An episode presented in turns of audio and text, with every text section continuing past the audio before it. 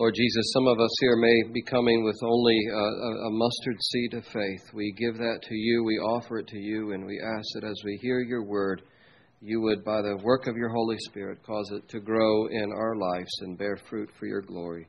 In Jesus' name, I pray. Amen. You can be seated. And I want to encourage you to take a look at our passage from the Apostle Paul in 2 Timothy. That's on page 11 printed in your bulletin uh, because I'll be preaching based on that passage this morning. Over a hundred years ago, on a Tuesday morning, an artist went to a well known museum to paint a famous uh, picture or to sketch a famous picture. But when he arrived at the painting, all he saw was a blank wall, and there were just kind of four hooks where the painting was supposed to be. And uh, he assumed that museum photographers had taken the painting uh, to take pictures of it because that was not uncommon. But then a couple hours later, he started to get concerned and he talked to the guards and they checked with the photographers. And they had no idea where this painting was. And that's when the alarm was sounded at the Louvre Museum in Paris. In 1911, the Mona Lisa was stolen. Earlier that summer, some people were critical of the museum because they said the security is getting too lax. And the director of the museum brushed that criticism aside. And he said, You might as well say that the, that the towers of Notre Dame Cathedral could be stolen. They did take some security measures. They did take some measures to bolster their security. They taught some of their security guards judo. Many of those security guards were, were elderly, by the way. The museum had become complacent. In fact, the very day that the Mona Lisa was stolen, the director of maintenance saw that it was gone, and he was giving a tour to visitors. The museum was shut down at this time. And as he walked past where the Mona Lisa was supposed to be, it was a blank, he said, well, I guess they have taken it because they're concerned that somebody might steal it. They're concerned that you all might steal it. He made a joke about it. It took 28 months for the thief to be caught and the Mona Lisa to be returned to its rightful place. The most famous painting in the world, this great treasure, was stolen because it wasn't guarded properly. In our passage from 2 Timothy, the Apostle Paul writes this by the Holy Spirit who dwells within us, guard the good deposit entrusted to you. Guard the good deposit entrusted to you. What is the good deposit that he's talking about here? Well, it's clear from the context that he's talking about the teaching of the apostle. Paul's talking to Timothy, writing to Timothy, about his own uh, instruction, and he's calling these instructions sound words. And these sound words are the teaching of the gospel of Jesus Christ. And Paul refers to himself in this passage as a preacher, as an apostle, and as a teacher of the gospel. The gospel is the great deposit, the great treasure of the church that has to be guarded. You can have a wonderful church building, you can have engaging programs and social events, but if the gospel is gone, if there's a blank where the gospel needs to be, then you don't really have a church. How does a church guard the gospel? This is what I want to talk to you about.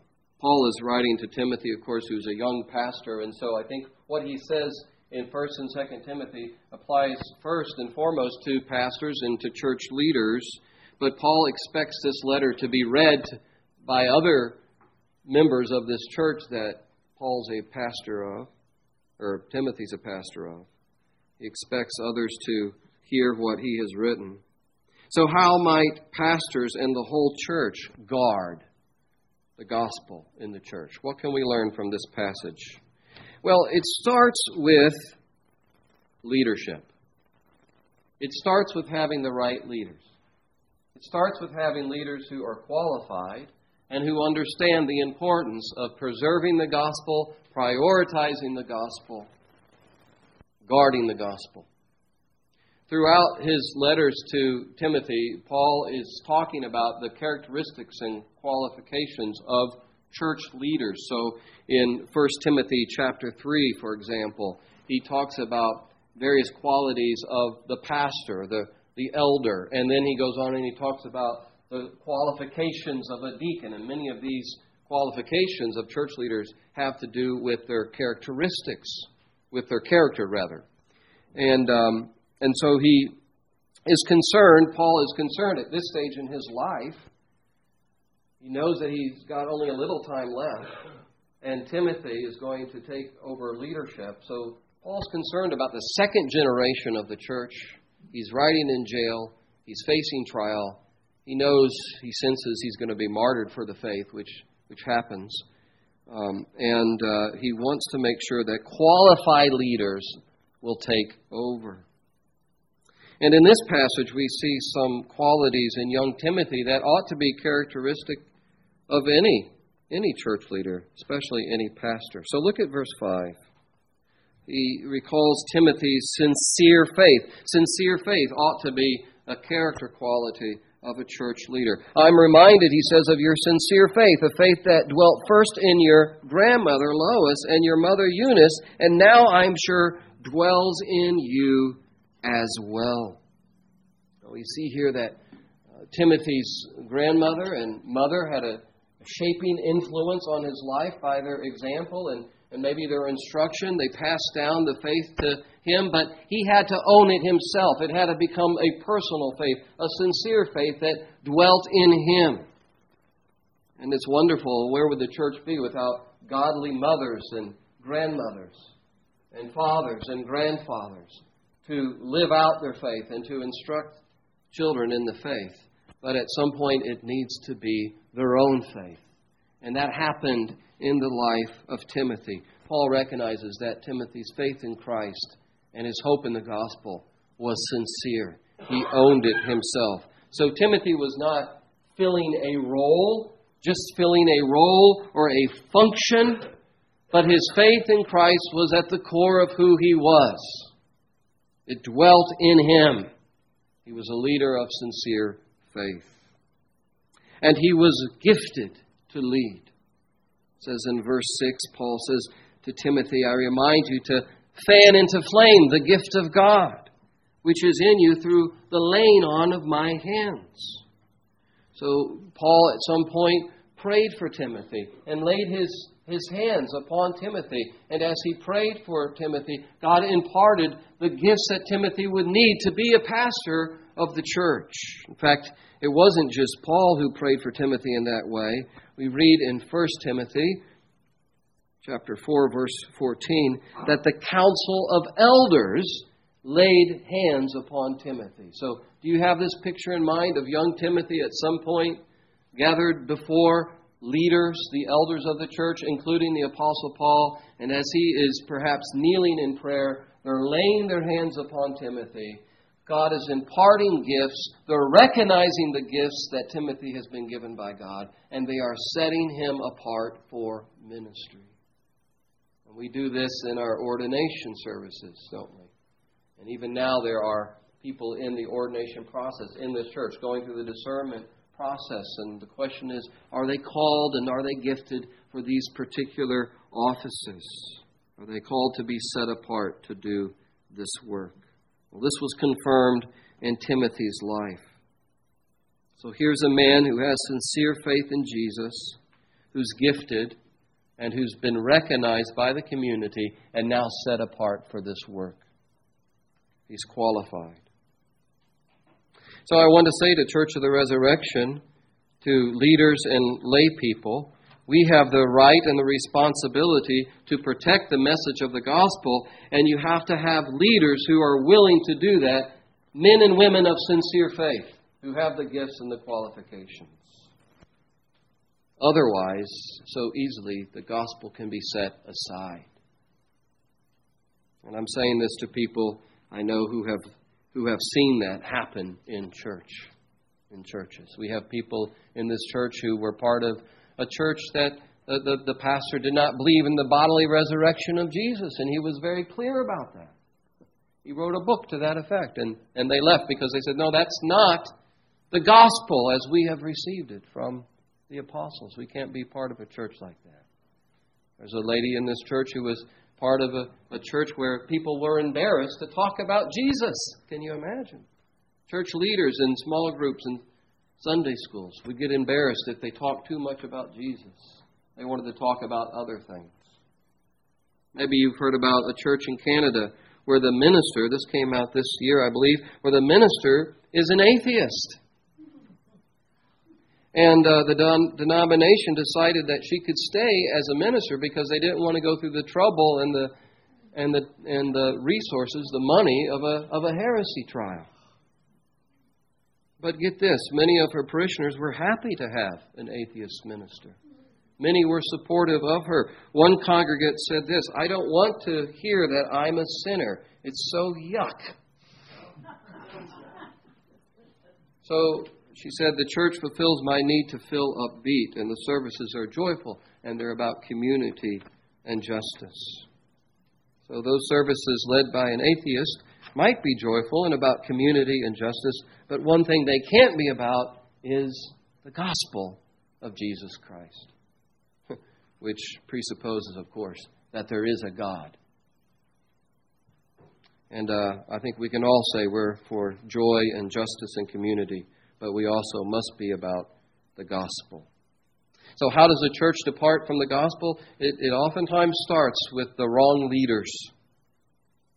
And so, lay people, hold your leaders accountable to teach and preach the gospel. Do what you can to ensure that your leaders are gifted and qualified and set apart and people of sincere faith. There's another aspect of guarding the gospel, and it's this to guard the gospel, to prize the gospel, to prioritize the gospel. You can't be ashamed of the gospel. You can't be embarrassed of the gospel. Paul writes to Timothy Do not be ashamed of the testimony about our Lord, nor of me, his prisoner, but share in suffering for the gospel by the power of God. God will give you the power to do this, Timothy. But don't be ashamed and don't be afraid to suffer for the cause of Christ, for the gospel. And if anybody had the credibility to say this, of course, it was the Apostle Paul, who is writing in prison. And shortly after this, tradition tells us that he was martyred by the sword. He was killed by the sword under the Emperor Nero. He was a man who was not ashamed of the gospel and willing to suffer for the gospel. But then he unfolds in verses 9 through 10, he unfolds the wonder of the gospel. See, this is the motivation. It's not just, okay, follow my example. Be willing to be embarrassed and even suffer for the gospel. But then he unfolds the wonder of the gospel, the beauty of the gospel, the goodness of the gospel. Here is the reason why we ought not be embarrassed about the gospel of Jesus Christ. It is what the gospel tells us about the nature of God and his goodness towards us. And he begins to unfold that in verses 9 through 10. And this is a beautiful passage of Scripture to meditate upon. And as I thought about it and as I prepared the sermon, I thought, I am I'm nowhere adequate to be able to convey the heart here and the beauty of what Paul is writing under the inspiration of the Holy Spirit. I wish I had the heart and the mind and the eloquence to do justice to what he says here. Because this is, a, this is the gold in this passage when he begins to talk about the wonder of the gospel.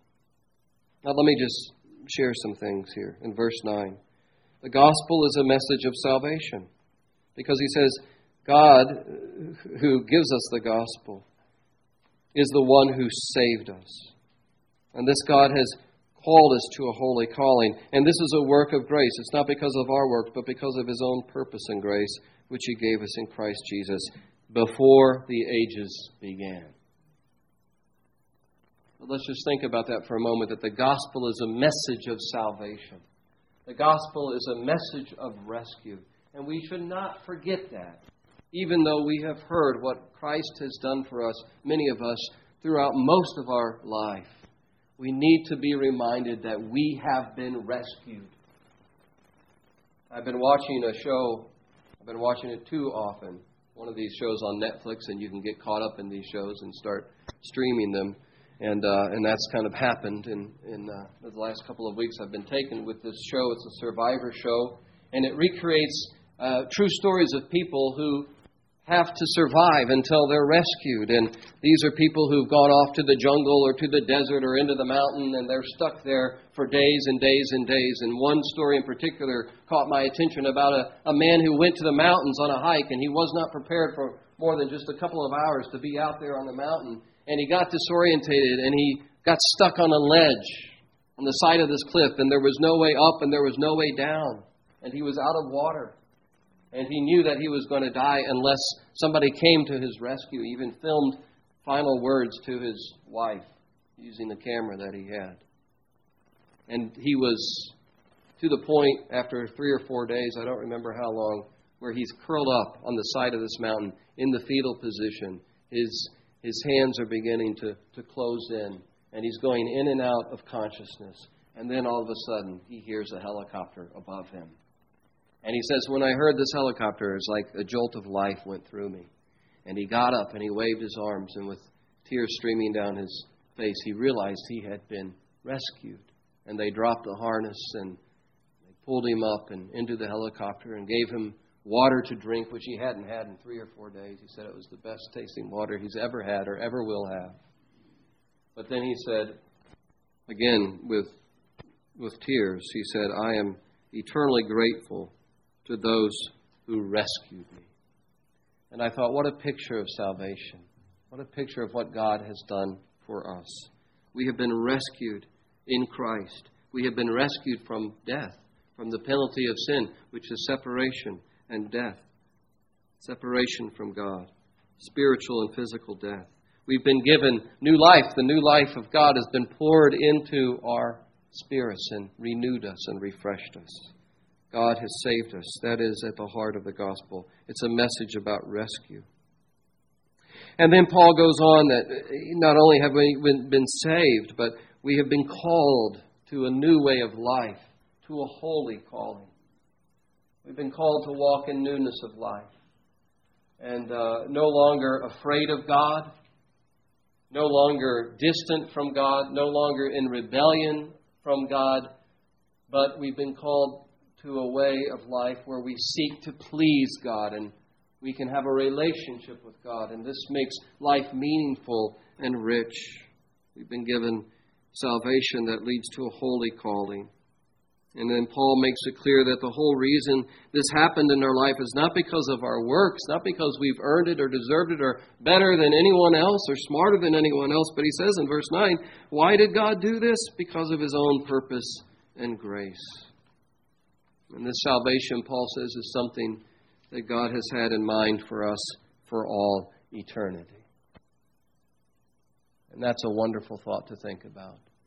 That your salvation is no accident. That you are no accident. That you have been known and loved by God from all eternity. And part of the plan of His salvation includes you as His child, as His son, as His daughter. And at the center of God's plan of salvation, of course, is the coming of Christ. And then he says, as he elaborates on what Christ has done, and this again is at the heart of the gospel message. Look at verse 10. Uh, this salvation has been manifested through the appearing of our Savior Jesus Christ. And listen to what Christ has done for us. He's abolished death and brought life and immortality to light through the gospel. Here is hope. Here is hope in the face of death. Here is hope when you're standing at the fresh grave of a loved one. Here is hope when you're contemplating your time running out and your mortality. That we serve a living God who's defeated death by raising his Son from the dead. He abolished death, and the promise of the gospel, the light of the gospel, shines this hope of eternal life and immortality. Where else do you get such hope? But in the gospel of Jesus Christ. And so we're, we're not to be ashamed of this. We're not to be embarrassed by it. Easy to say on a Sunday morning with like minded people, isn't it? To talk about not being embarrassed and not being ashamed. I think we've all felt that tension, or maybe we've been unwilling to identify as a believer in Jesus Christ, or we've kind of kept it in the background. And I think the antidote to that, I think the way that we can we can grow in more boldness and not being embarrassed, especially in a culture that is increasingly sort of pushing Christianity to the margins. I think the key to it all is to meditate upon these sorts of things that Paul is talking about the goodness, the beauty, the grace of the gospel of Jesus Christ. And coming together like this and worshiping God and thanking God for what He has done for us in Jesus Christ. Meditating upon these things in prayer and in worship. This will fill us with the boldness that we need. This will enable pastors and church leaders to take a stand against teaching that undermines the gospel of Jesus Christ if our hearts are filled with the truth of what Jesus has done for us. We'll be able to recognize truth from error and we'll be bold to take a stand. This will enable Christians at work or in their neighborhood to be willing to identify as a believer and then to live that faith out, not in a pushy or arrogant way, but with quiet confidence. We can say with the Apostle Paul, I know who I believe. I know in whom I believe. I know who rescued me. I heard somebody say some time ago that today, and I think we all know it if you've been part of church for a long time, you see that today that there's a, a decline in, in church attendance. And so it's odd for a person in some parts of the culture, and even I think I'd say in our um, part of the world, in our part of the country, it's not as common as it used to be to go to church every Sunday. And that can be part of a witness. Just to show up to church, and as your neighbors and friends might see that, or maybe they'll ask what you did for the weekend. It's one way that you can kind of identify with the people of God is just say, "Hey, I was at church this weekend." You know, today that can be something of a witness, and you can even go one step further and say, "Would you like to come with me next week?" But we're not to be ashamed or embarrassed of the gospel of Jesus Christ. And then finally, uh, briefly, the church that guards the gospel must adhere to the message of the apostles. And you see that at the end of our passage, where he says in verse 13, again, think about a young pastor, a kind of timid pastor He's pastoring a church in Ephesus. There's false teaching swirling around.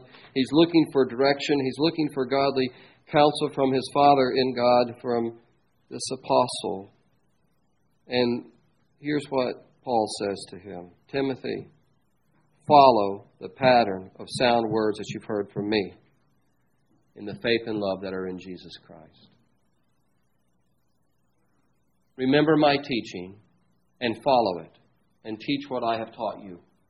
Why? Why should Timothy follow the Apostle Paul's words? There's other people with their words that are coming into their church. There's other people with their wisdom that are coming into the community. Why should he listen to the Apostle Paul? Why should we today, in the 21st century, listen to the Apostle Paul? Why should we follow his words and not other words and not other wisdom? Well, because if you believe what Paul says about how he encountered Christ, he encountered the risen Christ, and then Christ himself gave him the commission to teach and preach the gospel of Jesus Christ. Paul was set aside for a unique role, an authoritative role, in the first generation of Christianity. And there are times where Paul says in his teaching, and maybe you can recall some of those times where Paul says, This is not me speaking, this is the Lord Jesus Christ. This is a commandment of the Lord. And so we believe that Paul the Apostle was inspired by Christ, and what he says and what he writes is the Word of Christ. And so Paul says, I want you to follow my words. I want you to follow what I have taught you. And when a church displaces the words of the apostles, that were inspired and commissioned by Christ, then something else stands in its place. We have to have wisdom from somewhere. We have to have instruction from somewhere. And what happens is the wisdom of Christ and his apostles is replaced by the wisdom of the world. And then the gospel gets lost. And so, as leaders and as lay people, you have a, a right and a responsibility to ask yourself when you hear somebody stand behind a pulpit or any sort of teaching in this church to say, does that follow the words of the New Testament? Is this in line with the teaching of Christ and his apostles? Be like the church in Berea. Remember that in Acts 17 when the Berean Christians listened to the teaching of Paul, and Luke says in Acts 17, they were more noble than the ones in Thessalonica. Why? Because they opened the scriptures and they compared what Paul was saying with the scriptures to see if these things were true. And so that's what we have to do as a church always test everything against the teaching of Scripture. You don't want my wisdom. you don't want my latest and greatest thoughts because they're not that great. You want and need the wisdom of Christ and the apostles and those inspired by the Holy Spirit. And so, to guard the gospel, we need right leaders. We need not to be ashamed. We need to follow the apostolic message. I'll close with this story. There was a, a pastor in Philadelphia some years ago, many years ago, and some of you will know the name Donald uh, Barnhouse. And he uh, preached every week. His sermon was broadcast through CBS radio, through the nation. That's how long ago this was. He had a famous sermon where he talked about, well, what would it look like if the enemy of the gospel took over this city of Philadelphia? And it, it had a twist to it, what he said. And you wouldn't expect what he said after, after that. I'm going to kind of um, abbreviate and uh, um, maybe change a little bit what he said. But he said, you know, if, if the enemy of the gospel, if the devil took over the city of Philadelphia, maybe the crime rate would go down. Maybe there would be less drugs on the street. Maybe uh, people would greet each other in the streets with a smile, and all the children would say, Yes, sir, and no, ma'am. He said, Now, this is the real twist. He said, If the devil was in charge of Philadelphia, the churches would be filled every Sunday, but they would be churches that did not preach Jesus Christ. You see what his point was? People would think they're okay because of their morality and the way they treated each other. And they would think that they're okay with God because they came to a church and they participated in the life of the church. But the church would be a Christless church. And that would be a very spiritually dangerous place to be. They would think that they're okay, but they would be lost because they had never heard the gospel message the need to put their faith and trust in Jesus Christ for their salvation. A Christless church where the gospel is not preached. May that never happen here at Church of the Resurrection by the grace of God. Let us treasure and guard the gospel. Amen. Let's pray. Lord, I do ask that you would protect and preserve your word here in this place for your people here. And I pray that we would do this in the context of love and, and grace and, and gentleness. We don't want to be angry. We don't want to be Christians who circle the wagons and, and look out at the world in a condemning way, but we want to preserve your truth, your grace, this message, because it is life giving. And it is the way that you have revealed by which men and women and boys and girls can be reconciled to you. And so we thank you for that work in our life. And we pray, God, that you would help us to continue to stand fast on this foundation that you've given us. It's in Jesus Christ I pray. Amen.